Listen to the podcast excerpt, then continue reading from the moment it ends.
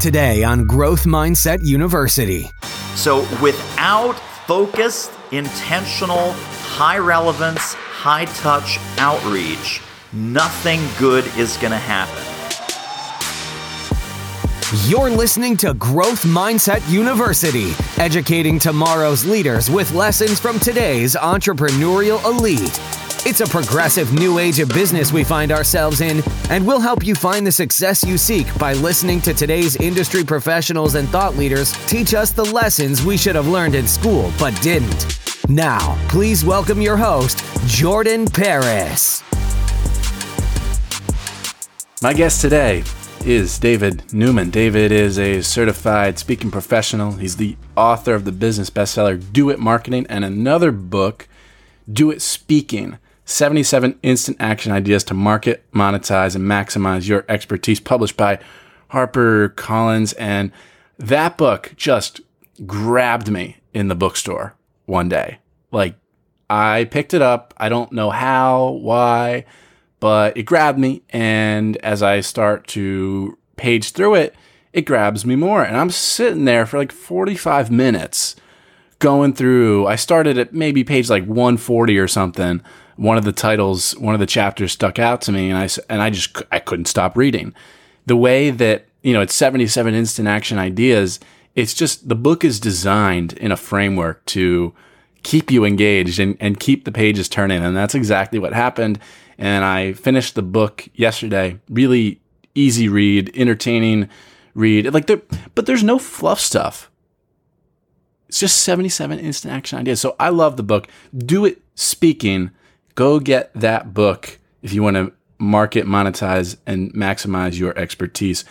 David's also the host of The Speaking Show, an iTunes Top 50 marketing podcast, and he helps executives and entrepreneurs master speaking as the ultimate marketing tool, personal brand builder, and one to many sales platform.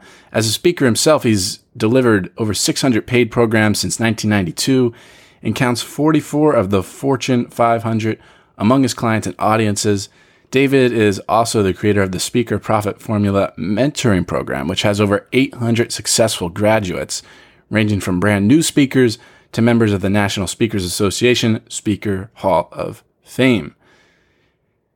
You can find David, doitmarketing.com, and on Twitter, D Newman, at D Newman, and uh, he's over there on LinkedIn as well. So after I that book just grabbed me. I was like, I gotta reach out to this guy. And I start doing my homework on him and I see, oh my gosh, he's from, he lives in Bryn Mawr, Pennsylvania. I said, wait, uh, wait a second. I was born there.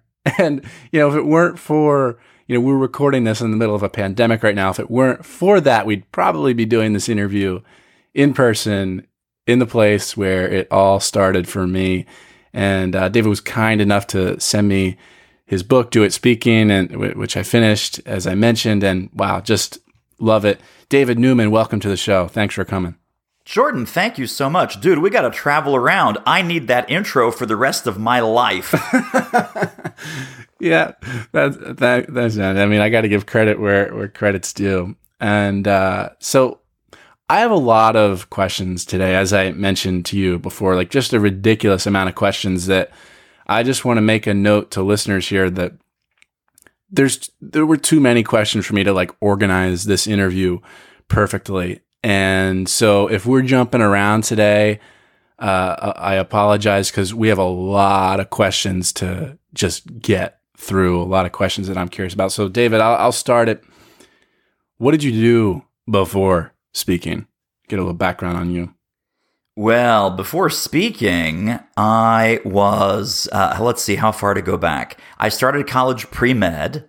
I failed out of chemistry, physics, and calculus all in the same semester. So, no more Dr. Newman to surgery, Dr. Newman to surgery. That wasn't going to happen. Uh, you, you very changed- well, you very well could have uh, if if that worked out. My my dad, he's a he's a surgeon. He you know worked at uh, Pottstown Memorial uh, Medical Center, right? That's what Pottstown Hospital, pretty much. I'm sure you're familiar with it. I'm, I'm just you, you could have been he- colleagues one day. If I we could have been, but I'm guessing he did not fail out of chemistry, No. physics, and calculus all in the same semester. so clearly, I'm not a science guy, but I changed my major to drama and English, and I actually graduated with that. Went on to get a master's degree in theater, and this was now in New York City. And I spent four years doing professional theater in New York City. Tough to make a living at that. A friend of mine says to me, Hey, you're also teaching at your graduate school at the same time, right? And I said, Yeah. He says, Well, you can do that teaching for companies, and that's called corporate training. And maybe you can make a living at that. So in 1992, I took my friend's advice and I did, in fact, jump into my first of three corporate training and consulting jobs.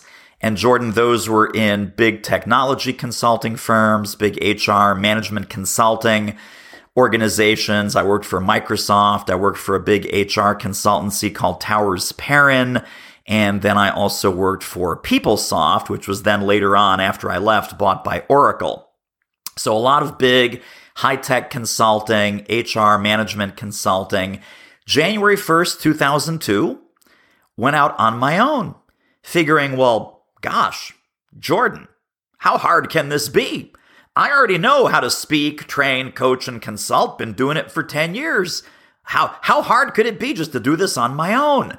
And what I found out was, like every new entrepreneur finds out, it's not about doing the work, it's about getting the work. And I was totally hopeless and clueless, and I hit every brick wall, I hit every dead end. As a newly minted entrepreneur, I went out with 30 different workshop topics, literally no specialization, no niche, no hmm. clue. Uh, you know, people would ask me, uh, they say, Oh, so you're a professional speaker. Uh, what do you speak on? and my comeback would be, No, no, you don't get it. I am a professional speaker. What do you need spoken on? And I would do anything for anyone on any topic for any fee. If I desperation. if I didn't know what that topic was, I would go to the library. I would go to Amazon. I would buy a couple books. And like the next week, boom, here's your program. Performance management? Sure. Time management? Yes. Team building, recruiting, hiring, firing? Of course. If there was a book on it, I would read the book, digest it, throw up some kind of crazy improvised workshop or, or, or training session on it. And I was a total pinball. I mean, literally jumping from topic to topic, working from this company, that company, this industry, that industry. No focus, no momentum, no niche, no expertise. It was a very hard, lonely road those first couple years. Wow. And, you know, we're going to get into how to get the work and where you now have the luxury of being able to say no and speak only on X, Y, and Z. And if it's not X, Y, or Z, you say no. Uh, or, or, or I, I, at least I assume. So, how is speaking the ultimate marketing strategy? Well, you're asking, of course, at a very interesting time because, as you mentioned a moment ago, we are in the middle of this pandemic. So traditional. So I, I, I am gonna I am I am gonna release this once we're not quarantined. By the way, Oh, okay. yeah.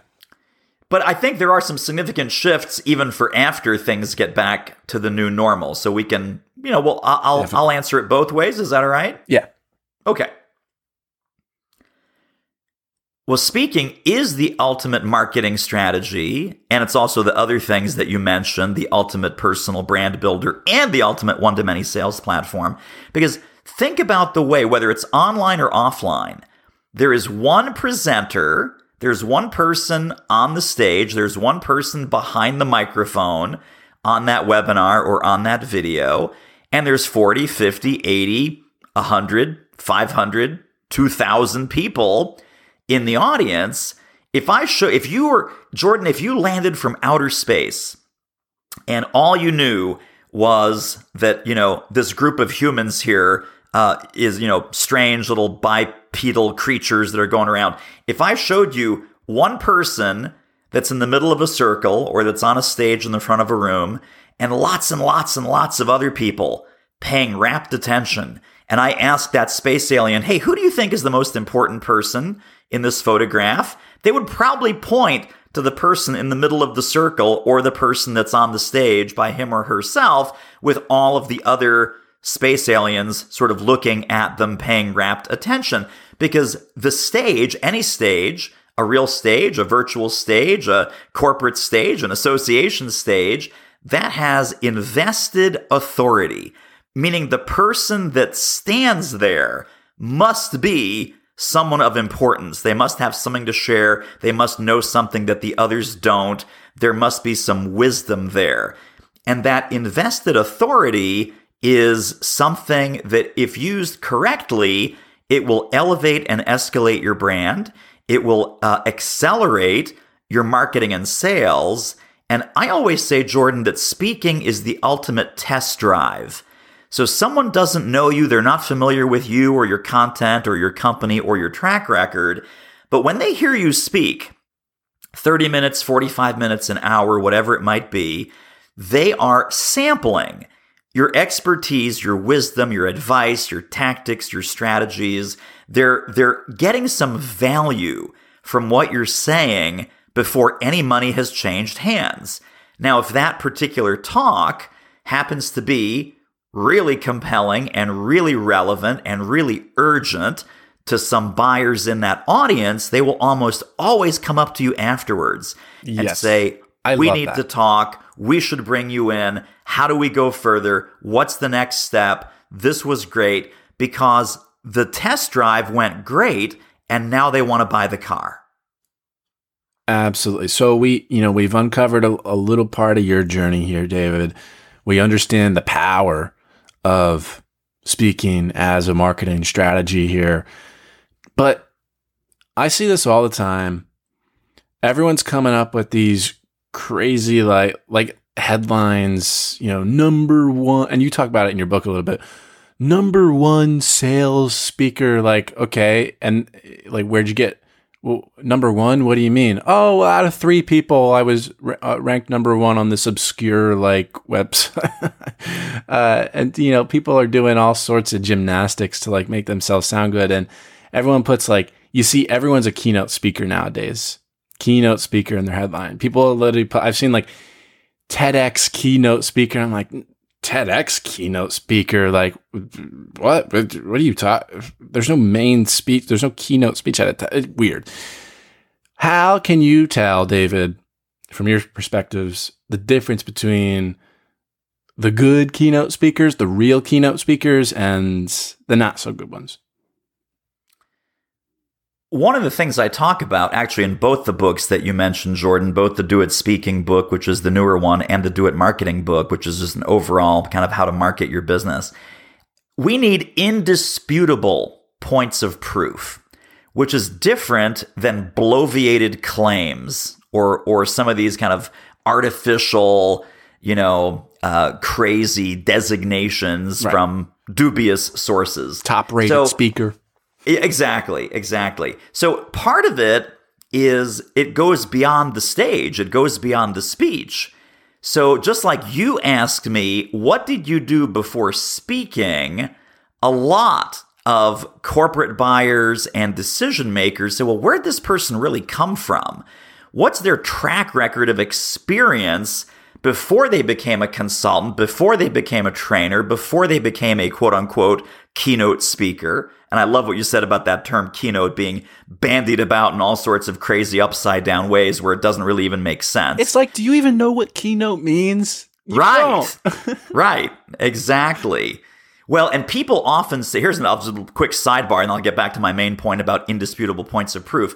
People call every speech they ever do a keynote. I'm going to keynote the Rotary Club. Nah, Rotary Club doesn't have a keynote. I'm going to keynote a full day program. No, there's no such thing as keynoting a full day program. So, literally, let's just talk about what that term means. A keynote, and listen to both word, both halves of that compound word, keynote is the first session, the general session on a big stage at some sort of conference or event that strikes the key note and kicks off the event in a certain way that sets the stage for the theme of the conference or all the other sessions that are to follow. So we often talk about an opening keynote, which strictly speaking is the only keynote at the event. There's no such thing as a lunchtime keynote if there was a morning keynote, and there's certainly no such thing as a closing keynote at the end of the conference, even though associations and conferences, they will say closing keynote. That's like saying, well, here's our closing opening. There's no such thing as a closing opening. So again, that term, because somehow keynote or keynote speaker has become this sexified term right. where everybody wants to be the keynote. I'll tell you, 90% of how speakers and experts get paid is not through keynote speaking, it's through other forms of sharing information, wisdom, insight, etc. Creating a certain outcome for a group of clients or an audience. So that could be training, that could be uh, consulting, that could be coaching, that could be all different forms. That could be online courses, that could be video series, that could be webinars or virtual presentations. So if you're looking at, you know, where's the glamour? The glamour used to be in keynoting. But now there are so many other ways to share your expertise and to really help clients and serve clients. I think we have to get the keynote stardust out of our eyes. Yeah. And part of this goes back to what I was saying about the indisputable points of proof. The traditional indisputable point of proof used to be a book. And Jordan, we've all heard this, I think, misinformation. Oh, you have to have a book if you want to be a speaker. And I disagree with that, even though I have these two fantastic books and I love books and I'm a huge reader. I don't think you have to have a book no, to go out there and speak professionally in any of these different formats. What you need are indisputable points of proof, meaning for some people listening, your YouTube channel. If it's an awesome YouTube channel, great content, regularly posted to, highly relevant, you know, you get hundreds or thousands of views on every single video. You're really serving and helping your audience through your YouTube channel. Your YouTube channel can be an indisputable point of proof. And there are people, and you and I could probably name names, who are getting $15,000 to go out and speak. They don't have a book, but they have a killer YouTube channel. Other people, it's their blog. Their blog is their indisputable point of proof. For other people, it might be their podcast, that their podcast has mm-hmm. hundreds or thousands or millions of downloads and reviews, and it's kind of the number one category killer podcast. They don't have a book but they're getting paid 10, 15, 20,000 dollars because they have the market leading podcast in their industry. So whatever it is, and some people have several of these indisputable points of proof, what buyers are looking for is, are you the real deal? Can you really help our executives, our team, our association members, our audience? And how do I know? Now, the reason that a traditionally published book used to be that indisputable point of proof. It was simply risk reversal.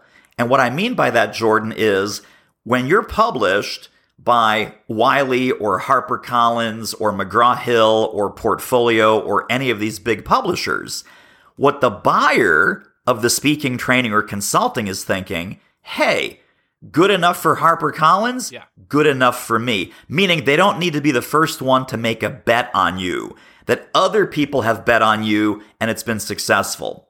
Yeah. I look at your blog, I see a whole bunch of engagement, a whole bunch of comments. I'm going to feel better. It's a risk reversal. I go to your YouTube Social channel. Proof. I, yeah, exactly. I, I on the YouTube channel, I see a lot of engagement, a lot of likes, a lot of sharing, a lot of comments, a lot of great content that I think my audience is going to want to see. I will hire you to come in and speak. So you don't need a book anymore. You need indisputable points of proof. Definitely. And something that you you point out here, you know, you mentioned in passing and you write about extensively in your book is that meeting planners, event organizers, they're not going to hope and pray.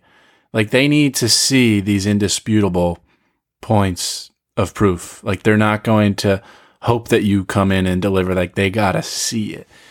And it's important to think about this. I think the good speakers differentiate from the bad ones in that the good speakers and the successful ones that get hired time and again, like you, they think about the result that they are going to get for the audience, the outcome that they are going to, the, the, the define, that they're defining the outcome that they're going to bring the, these people to. And they think about it in terms of dollars or, or what have you like nobody has a speaker problem, but maybe they have a, a people problem or a revenue problem or and and you are coming in to explicitly to help them solve that problem. You're not just coming in to like talk, right? Amen. Absolutely. Could not have put it better myself. Nobody wakes up in the middle of the night in a cold sweat, sits bolt upright in bed, says, Holy smokes, I need a speaker. Yeah. So when you do wake up yeah. with those problems, right? The urgent, mm-hmm. pervasive, mm-hmm. expensive problems. So I would say that every speaker, consultant, trainer, expert needs to redefine what they do, not as I'm a professional trainer, I'm a professional consultant, I'm a professional information marketer. We're none of those things. We are professional problem solvers. And the mantra that I'm sharing now more than ever is solve bigger problems, get bigger checks. Yeah. And how how do you even go about Well, first off, so when you're in these sales conversations, you got to speak about, you know, you got to speak in terms of their problems. I think you maybe call this bridging language in your book, but how do you I even in the first place identify the problem the per- that the person you're speaking to is going through? Well, part of it is research. Part of it is doing a very and, and, and I want to note this is this is applicable to all of sales. Oh, for sure, Not absolutely right. Anytime that you want to get in front of prospects with a high relevance message, you have to do your homework. You have to do a research step, or what I call in the book, a listening campaign and figure out exactly what are the heartaches, headaches, challenges, gaps, problems, irritations, frustrations, disappointments in the area that you are proposing some sort of solution. Because the magic language, people say, well, David, what's the best headline? What's, what should this blog post say? What should this email subject line be? And if you don't know your buyers and you don't know the language that they are using to describe the problem that you're already brilliant at solving, no message is going to land. So, part of building what I call your marketing language bank is learning to speak prospect language about prospect problems. Now, the way to do that is to either talk to some real prospects or people who are like your prospects, right? Have conversations with those people, ask them some pointed questions about what they're going through, what's working, what's not working, what's missing, funky, broken, and sad. But what you can always do is you can always do a listening campaign online. And that involves going to the blogs, portals, communities, groups, bulletin boards where these people are already gathering.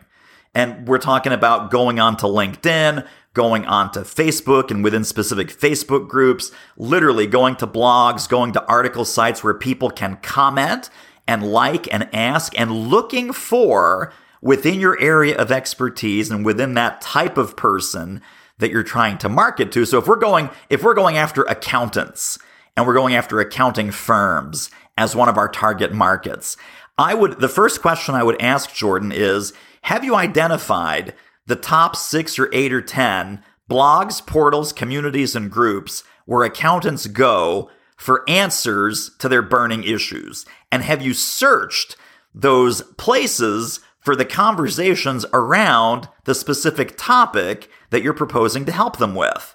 And what threads have a lot of likes, a lot of comments, a lot of shares? Where where are you picking up some juice? Where are you picking up some energy? And what kinds of people are asking those questions?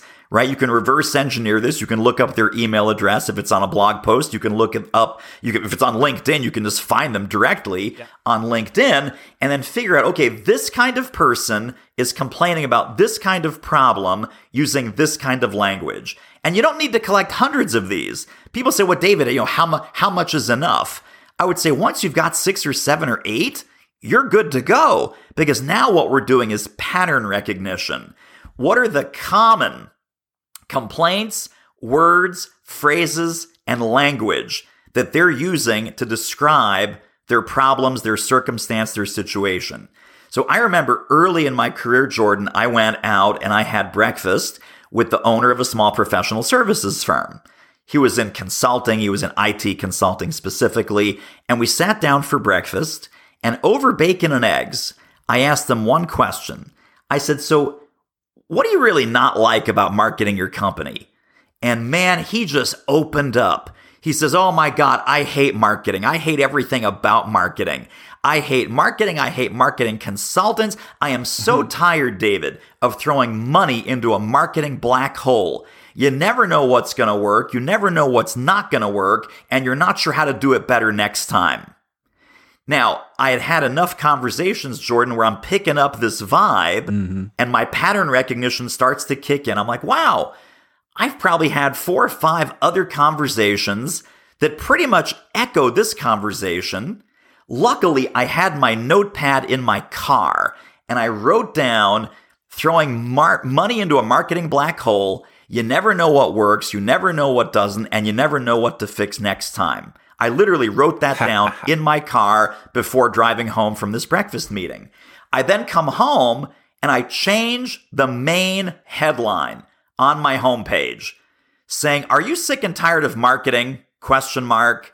Are you tired of throwing money and then the text, "Are you tired of throwing money into a marketing black hole?" where you never know what works, you never know what doesn't, and you don't know how to do better next time.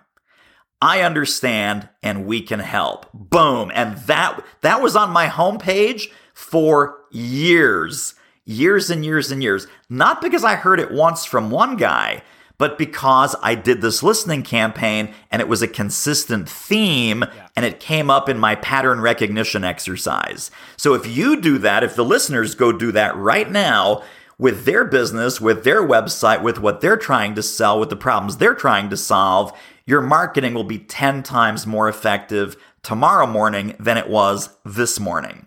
And this is how you get check writing entities to love you, yeah? Exactly. And you get in front of them through LinkedIn. Or let's say I use a tool, David, called hunter.io. Like I go to, I, it's probably how I found your email. I probably went to your website and hit the hunter icon and then, uh, bam, like your email came up. you know, I can kind of like go to any website. Oh, yeah. Out. You know what else yeah. I do? I'll look up, you know, if I'm trying to get in front of, you know, chief marketing officers uh, at, and, you know, at brands, at businesses, I will look up, Zoom, for example, Zoom CMO. And and then I will start finding their contact information. So, uh, do you have any other methods to get in front of these people at these check writing enti- entities? I do. And it is super simple, and you're not going to believe how effective it is. Are you sitting down? I'm sitting down, yeah. All right. and I've used this for years and years. It's not new, it's kind of old school at this point, but it still works. It's Twitter. So I remember I was going after some pretty big corporate sponsorships. This is back about four or five years ago. And I, I, wanted to connect with Entrepreneur Magazine. I wanted to connect with American Express. I wanted to connect with all of these companies that were serving small to medium sized business owners. So I find that company's Twitter account. I find the Entrepreneur Magazine main Twitter account, the American Express main Twitter account. What are these people that are monitoring the accounts? What's their job? Their job is to be helpful. Their job is to give answers. Right. Their job is to connect you with the resources at their company that you need. So I would private message these folks and I would say to the entrepreneur account, hey, I'm looking for some sponsorship contacts at Entrepreneur. Who might be the best person to reach out to? And Jordan, you're not mm. going to believe this. Mm. They give you the answer. They say, "Oh, that's uh, that's Pete Jones in our sponsorship group. His email is Pete at entrepreneurmag.com. um, you know, I, I can't give you his phone number, but he's pretty responsive by email. And I did this with banks. I did this with credit card companies. I did this with accounting software companies. The entire universe is at your disposal. Uh, sometimes I would ask in public, like if I had something to to to share by way of praise, or hey, you know what? Just got off the phone with my American Express Platinum uh, customer service person. How fantastic was she? Super amazing. Cleared up this billing problem. Blah blah blah blah blah. I'll put that out in public. Then I will private message that same account saying, "Hey, by the way, thank you so much for blah blah blah blah. Here's what you could help me with." So you have to be intentional. You have to be a giver. You can't just be, you know, uh, you know, asking and, and being slimy and weird. But even if it's your first contact, their job is to help connect you with resources and answers. If you say who's in charge of sponsorship, you know, what's the best way to get hold of your CMO? What's the best way to do this? What's the best way to do that? They will more often than not have some valuable insights or even give you specific names and contact info. Big question that's going to sound superficial, but it's not. Did you or did you not at the time you start doing this? Did you have a verified badge yet? I did not have a verified badge. And Great that gives, question. That gives it all. That there, there we go. Anyone can do it. Yeah, because I mean, anyone you know, sometimes you, yeah. you, you know, you, I think seeing in your inbox a verified badge, I think it it lends itself some more credibility. Uh, so the fact that you didn't have it when you start doing this, that's that's great. And so it is really important to have this type of outreach prospecting strategy um, because otherwise you suffer from, in your words, in your book, Do It Speaking, you suffer from best kept secret syndrome. And you're kind of running a business by chance, you know, and you're using hope as a strategy. And while hope is great and it is essential, it's not a strategy. And it's not a good strategy especially to run a business with. So, a good outreach prospecting strategy. This is absolutely essential. Are we missing anything on that front before we move on? Well, I just want to hammer that point home times 10 because this is where so many entrepreneurs drop the ball. They figure, I do great work. Uh, we have an awesome product. We have an awesome service.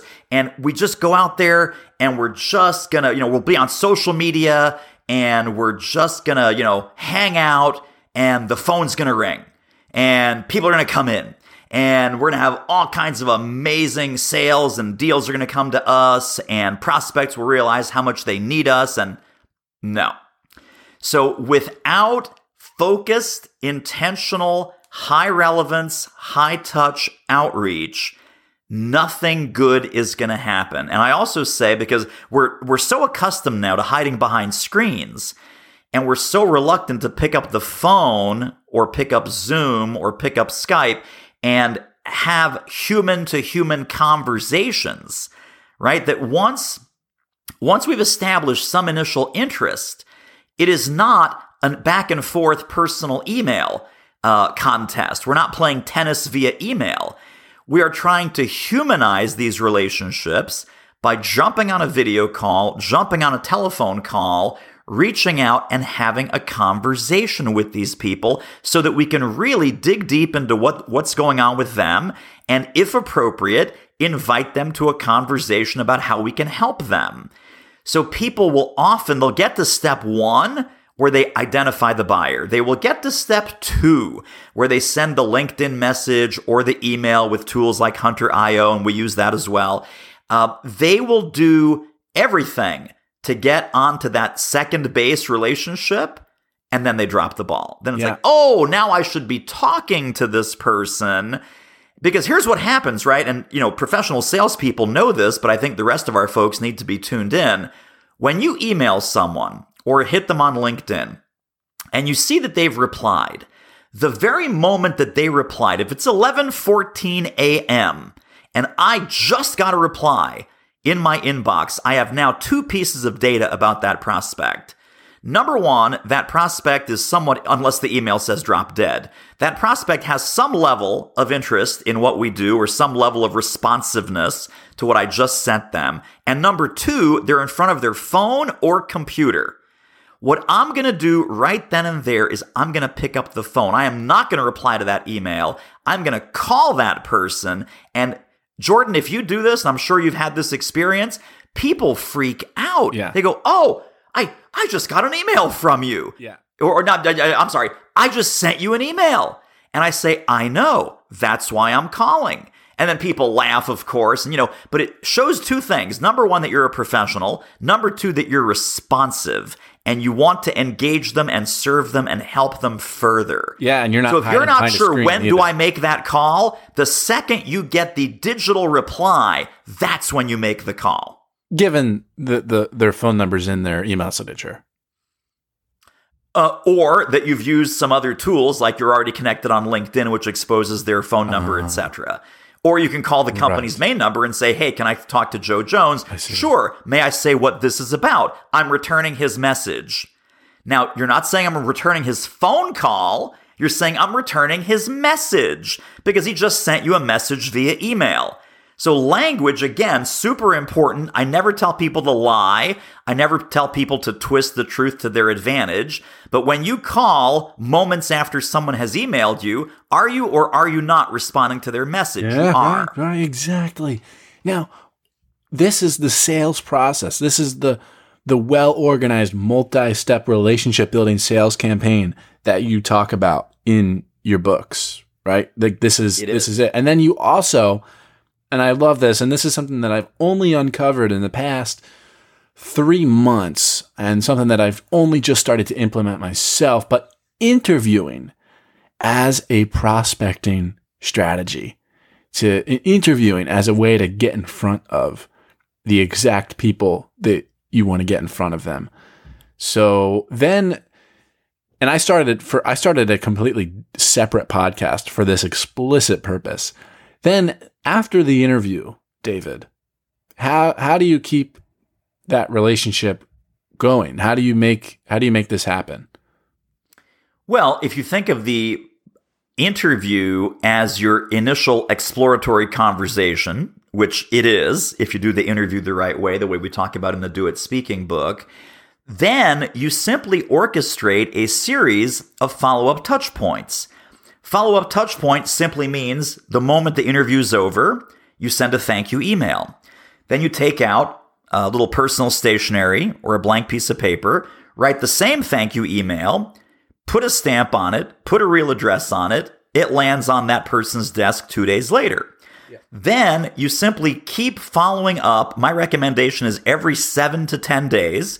So you're not being a pest, you're not being a stalker, you're not being weird. But every seven to 10 days, they should be hearing from you with a relevant resource or link or article or video that specifically addresses something that they said was important to them during your interview. What if So you might get an email Yeah. newsletter, for example, forward it on to that person that you interviewed last week and say, Dear Barbara, this just came across my email. It made me think about your situation with employee recruiting and retention. Feel free to share it with the team. And that's what you're doing for every seven to 10 days. It's a link, a resource, a tool, an article, something to help them. By touch point five, six, or seven, you've earned the right to have the pivotal conversation about, hey, Barbara, I've been sending you a lot of resources and tools about recruiting and retention. I was thinking about your situation again this morning, and I think there may be some ways I can be more formally helpful to you. Would that be worth a short chat? And 99% of the time, Jordan, they're going to say, yes, mm-hmm. I would love that. Because you know what? The problem has gotten worse since we talked. It hasn't gotten better. Or we just had another board meeting about this. Or this is becoming such an increasing pain in my butt. I would love to talk to you Yeah. about getting some more ideas about how you can help us. Now, they're smart people. They know that that's a sales conversation, just like you know that's a sales conversation. When I say to you, hey, Jordan, this interview was fantastic, but you know, as far as your speaking career, I think there may be some ways I can be more formally helpful to you. Uh-huh. Would that be worth a short uh-huh. chat? Uh-huh. You know, I'm going to invite you to consider investing with me if it's in line with your goals and what you want to be doing. And if it's a perfect fit, I would not be holding up my end of our relationship if I didn't offer it to you, and you probably mm. wouldn't be serious about that goal if you said, "No, no, thanks. I'll keep struggling on my own. I'll, I'll just figure this out. keep banging my head against a brick wall for as long as I possibly can." Yeah, yeah, yeah. Of course, you'd be open to a conversation about some ways to accelerate your progress to a goal that you already know that you want. Yeah, and and now a couple other things before I get to my next question that I want to highlight. When you're in that sales conversation, you get there as we're talking about, and then they say you're and again whether this is speaking or any product or service that you're selling, when you get there and then they say, "Oh, your fee is too high," that means you blew the sales conversation, as you would say, and I love that because I I, I wrote in the margin when you when you put that, you know, your fee is too high, it means you blew the sales conversation. I said, yes, own it. You know, don't say, oh, that person's a they're a they're a, they suck. You know, no, it's it you you own it. Like it's your fault. You didn't use. You probably didn't use framing language. You didn't frame. Uh, you know, you didn't use bridging language. I mean, you didn't frame things in terms of, you know, frame the price in terms of the problem that they have that you're going to solve. You know, there's a lot of things that you could have done better, or maybe it's just not a perfect fit. Like the other person doesn't suck. Own it. And uh, so you talk about in speaking specifically the minimum credible fee being $4,500. Just it re- yes. Now explain very quickly that there. Well, sure. I know the well, answer, obviously, but I want other people to hear it. Right. No, of course. So I think the this is information that I have never ever seen in any other book. And, you know, obviously as a student of the game, as someone who knows my competitive marketplace, anytime that any of my fellow gurus out there comes out with a book on uh, speaking or the business side of speaking or you know how to monetize your expertise coaching books consulting books training books uh, you know digital marketing books i've read most of the good ones out there no one ever talks about what is the minimum fee that you as a professional expert should be charging I haven't seen to be taken seriously yeah. That that's one so, of the things. That was probably the, in the in Barnes and Noble when I was flipping through your book. That was probably the first chapter that I turned to. I think. There you go. There you go. So I'll tell you where it comes from. It comes from buyers assigning credibility to us based on the range of fees that they've already invested. So this goes back, Jordan, to knowing your buyers better than they know themselves. Because speakers, especially new speakers, they might come on the scene. They go, "I have no idea what to charge." Okay, well, fair enough. Do you know what's what buyers are used to paying? That's the real question. Do you know what buyers are used to paying? Because you have to fit into their scheme. It's not like, oh, so, Jordan, I'm going to charge you $97,000 for this speech. That would send a completely incongruent out of touch message. Similarly, Jordan, I'm going to charge you $97 oh, for my keynote speech. Oh, that would also be completely incongruent with the range that buyers are used to investing. So, about 10 years ago is when I started to really study this buyer behavior around pricing. And I've had dozens and dozens of explicit conversations with buyers about fees and fee ranges. And out of that, those dozen, and I've had hundreds of conversations where it's come up, but I've literally had dozens of fee specific conversations, meaning what's the average price that you pay? to bring in a speaker or a trainer? What's the most you've ever paid? What's the least you've ever paid? What happens when you bring in a cheap speaker or a free speaker? What happens when you pay $30,000, $40,000 for a celebrity speaker? So literally, we're talking about very explicit it's not like they're dropping hints. I am asking about these kinds of questions. Been doing it for 10 years. I've got probably two dozen data points across those 10 years. Here's what I found by way of pattern recognition. if you charge less than $4,500, you are perceived as an amateur. You're perceived as less than an expert. So the pricing is attached directly to the perception of your expertise. Notice I said perception of your expertise. It's not tied to your expertise. There's some fantastic, amazing speakers who are grossly undercharging. Hmm. And there are some not so great, mediocre speakers, and I'm being kind when I say mediocre, who are charging an arm and a leg and way overcharging for the value that they actually deliver. Now, who knows this? Other speakers might not necessarily know this, but buyers know this. So when I talk to buyers and I say, when's the last time that you blew $30,000 on a speaker that really wasn't worth it? They go, oh my gosh, we brought in this major league baseball player, mm. did no customization, did no mm. research, was totally tone deaf, had no idea what our members were going through, gave his standard off the shelf speech, jumped right back on the plane and went home, didn't sign books, wasn't nice to our meeting staff. Mm. Horrible, horrible experience. Mm. Okay, when's the last time you brought in a cheap speaker? For like a thousand bucks, two thousand bucks. Oh my God, I'm never doing that mm. again. They were a total amateur. They made some filthy jokes. I got complaints for weeks and weeks afterwards. It was a disaster. I said, Where's the sweet spot? Where's the sweet spot where you hire most of your speakers?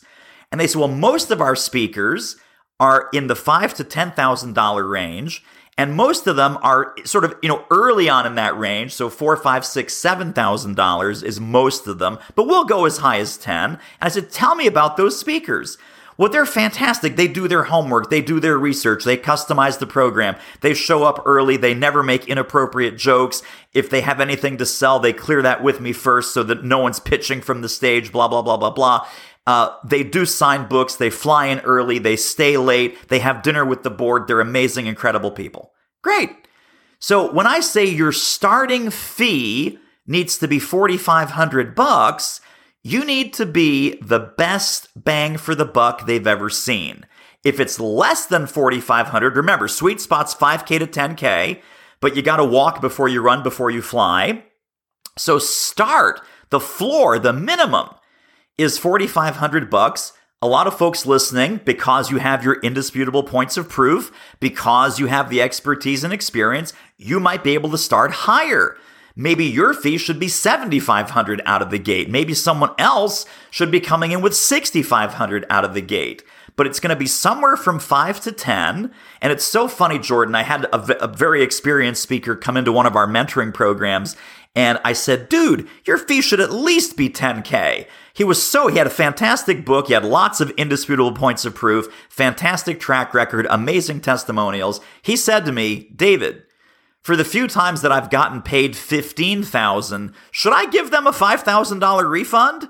And I said, no, you should not give them a $5,000 refund, but I just wanted to make sure that you weren't undercharging and that you were right charging because that's the real word. It's right charging versus wrong charging. That that's where the pricing supports the perception of your expertise instead of undermining it. Again, relevant to whether you're a speaker or not. I think no matter what you're selling, that's relevant in one way or another. You got to know the market, you got to yeah. know the buyers, you got to know their buying patterns and behaviors and price points for sure. Yeah. Now, David, we were talking a little earlier. I know we're again we're jumping around. I, told you that was going to happen, uh, but I'd be remiss if I didn't bring this back up because I see this here in my notes.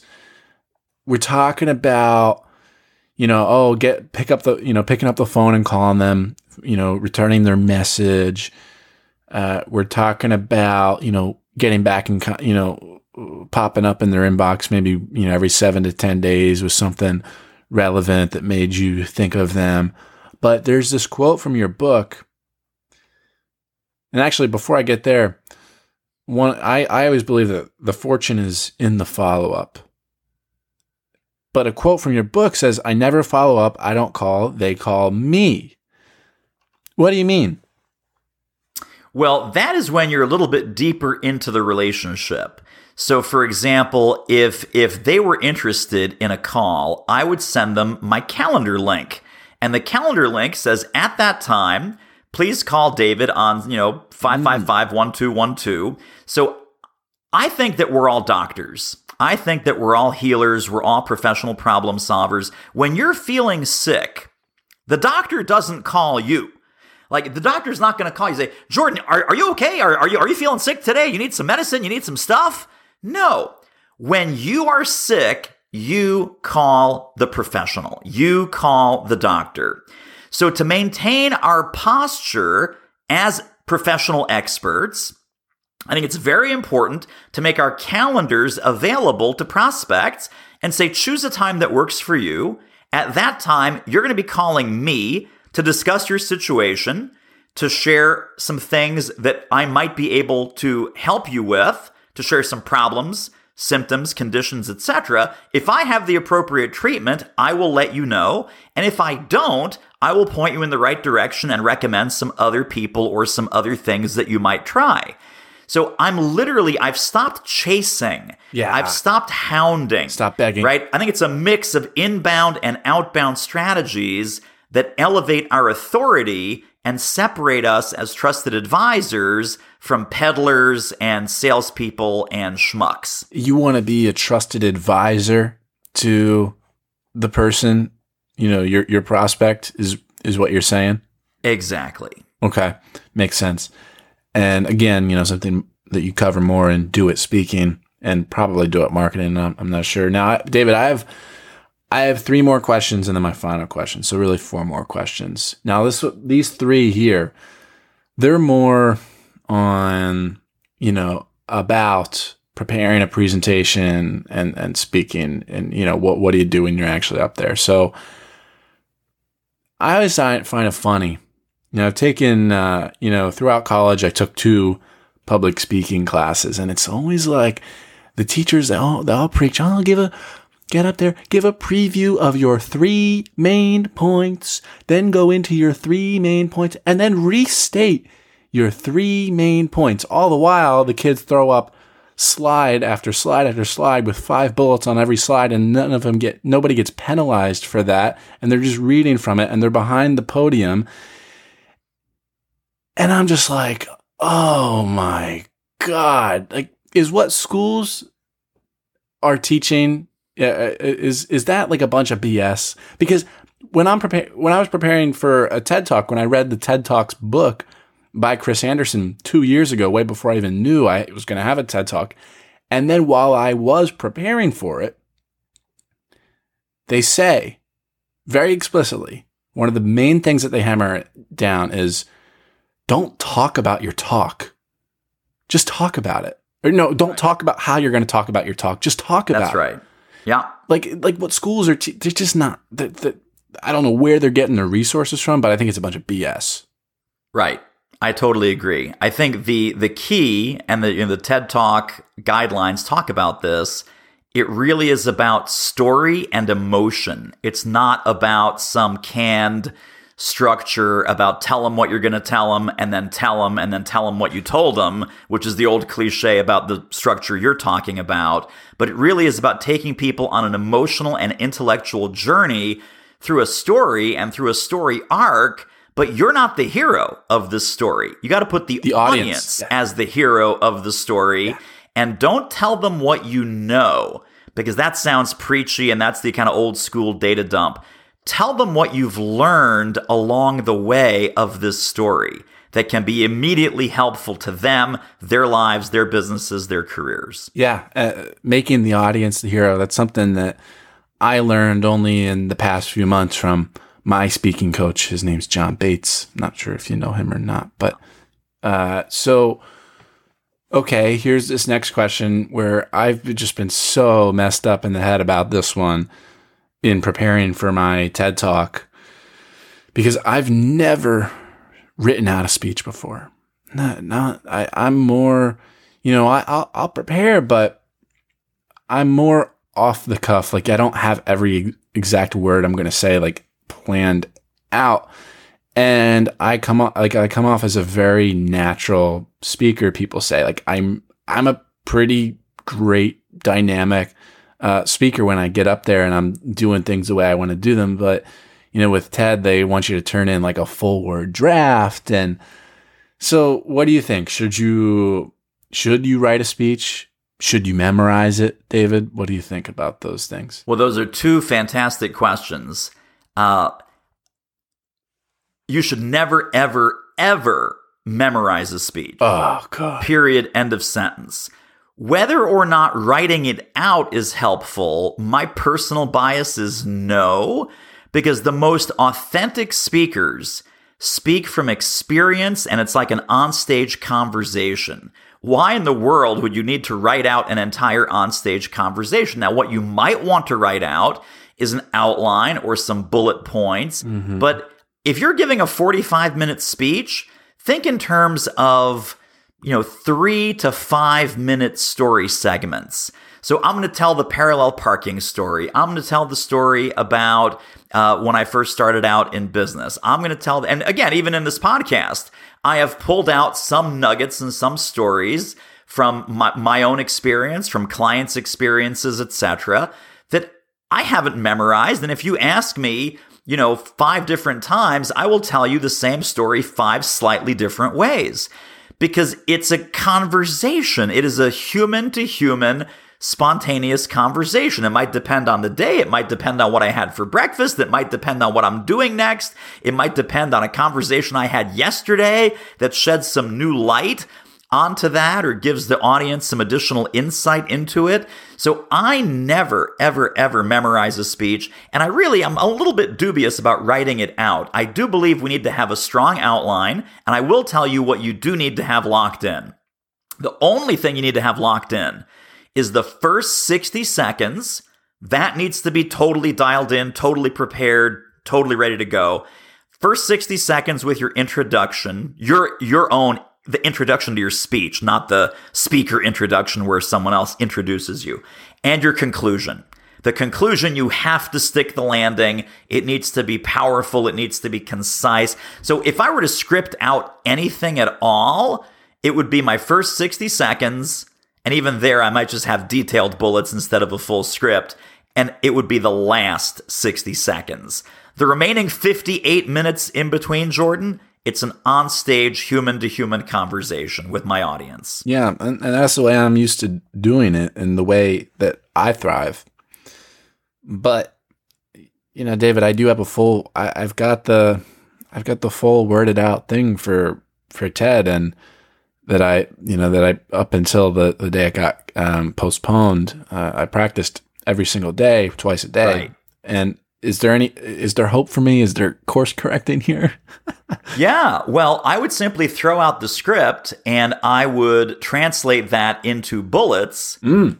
and i would practice it in your living room in your kitchen. If you have slides set up the laptop on the kitchen counter click through the slides you know tell the story to the dog, tell the story to the sofa, tell the story to the window, tell the story to the door. So make eye contact with real audience members as you would on a stage and uh, see if we can vary it up. See if we can put a little humanity and, and yeah. uh, spontaneity back into it because the best speech is is not when you hit play on a tape recorder. The best speech is when you feel that that speaker is having an authentic, you know, they're not retelling their stories, they're reliving their stories.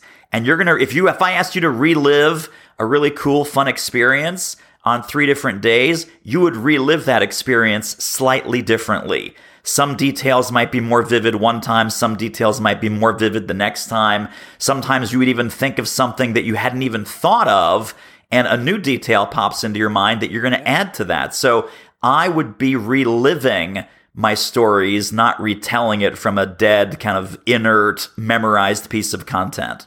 Yeah, and it makes me you saying that really uh, makes me see the blessing even more in having the talk postponed because I did have it absolutely memorized right. to a T. And but now it's been a month since I've practiced it. I don't have it memorized anymore. So what I think right. I'm going to do and correct me if I'm wrong, but I'm going to go through and just make a couple of bullet points, like you said, and and and uh, or more than a couple, but and then just talk it from there and and see what happens. Okay, I'm going to do that. Last thing, body language. the heck do you do in terms of body language? Uh, and now this is something I vehemently disagree with my speaking coach about. That I haven't, I didn't really tell him I disagreed, but I, uh, uh, you know, everything he says is great. This is the one thing that just er, I, I I'm not a fan of. Standing in one spot. No, I'm gonna walk walk the heck around. Like, right? Uh, should you walk around or stand in one spot? What do you think? Well, I think the TED guidelines really want you anchored like a statue, or at least for most of your talk, an- anchored like a statue. I think if you showed up at a National Association conference or a big corporate meeting and you stood stock still in the middle of the stage, that would be weird. Uh, so I do believe in intentional movement. I believe in intentional movement and gestures that support your story. Uh, and I, I don't think standing stock still because your body is another communication instrument. Why would you have it stand stock still in the middle of the stage? You know, just like your face, your voice, your body, they all work together to relive those stories and those messages that you want to share with your audience. Why would you knock one of those out of commission by standing stock still the whole time? Now, if you if you have to stand still ish what am I, you know, what do I do? I just gotta like use my hands and like, would, it, yeah, feels gestures, awkward. Yeah, gestures and body again, intentional gestures with your hands, a little bit of movement, you know, turning your body one way or the other, maybe literally taking one step on the red carpet to the left when necessary, one step to the right. Um, but there, your voice becomes even more important. So varying things like pitch, tone, volume, pace, uh, those are also uh, very colorful tools that you have at your disposal that might compensate somewhat for your body being somewhat more inert. Uh-huh. If your voice is more dynamic, in other words. Gotcha. David, we we got through it. How, how do you feel before we feel great? Good. So, do it speaking highly encourage people to get that book. That is the book that I read. There's also a book called Do It Marketing that I think I'm going to get next. So get those books. And David, do you have like, do you have anything else that you'd want to direct people to if they want yes, to learn indeed. more? We have a couple of cool resources on our website. One is our free web training, which is at doitmarketing.com slash webinar. And of course, we have a blog with a lot of free content uh, podcast, Jordan, like yours, that has a lot of cool guests and some great content. So I would explore all the free resources at doitmarketing.com. And what are those going to, you know, talking about practicing what we preach, talking about the outcome that we're going to bring people to? What what are what's the outcome that we're going to that these resources are going to bring people to? What, what are they going to help people do? Well, so if you if you listen and implement and adapt these strategies, you will get more leads, you will get better prospects, and you will make bigger sales. Bam, David. Before I ask my final question, just thank you. I know, uh, like I said, we had a lot of questions, so I knew this one was gonna go longish today and you've been a good sport and thanks for bringing the fire. I appreciate you. It's been a lot of fun. You're a real expert in your craft as you know. Thank you so much. So, final question that I ask everyone. If you could teach a course at a university, a course of your creation or otherwise, what would it be? I think it would be about mastery about what it takes to really be the go to expert, have mastered your topic, mastered your mindset, mastered your marketing. So I'll leave people with this, and especially Jordan, if they're a regular listener of your podcast, which they should be. The master is always the student.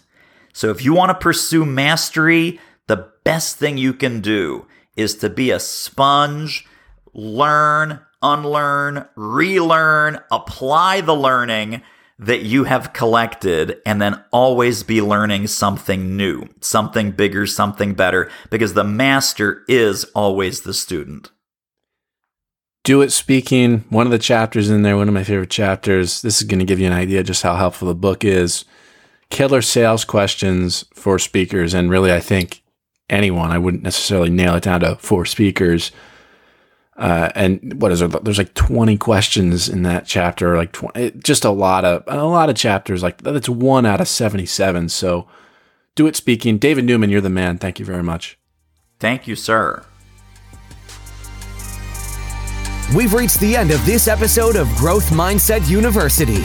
For more keys to success and methods to inspire your entrepreneurial spirit, head to jordanparis.com slash course and enroll in our free course to elevate your podcast to the next level. Be sure to pass the show along to someone you know who will benefit from the lessons learned in each episode, and we'll catch you and them on the next episode of Growth Mindset University.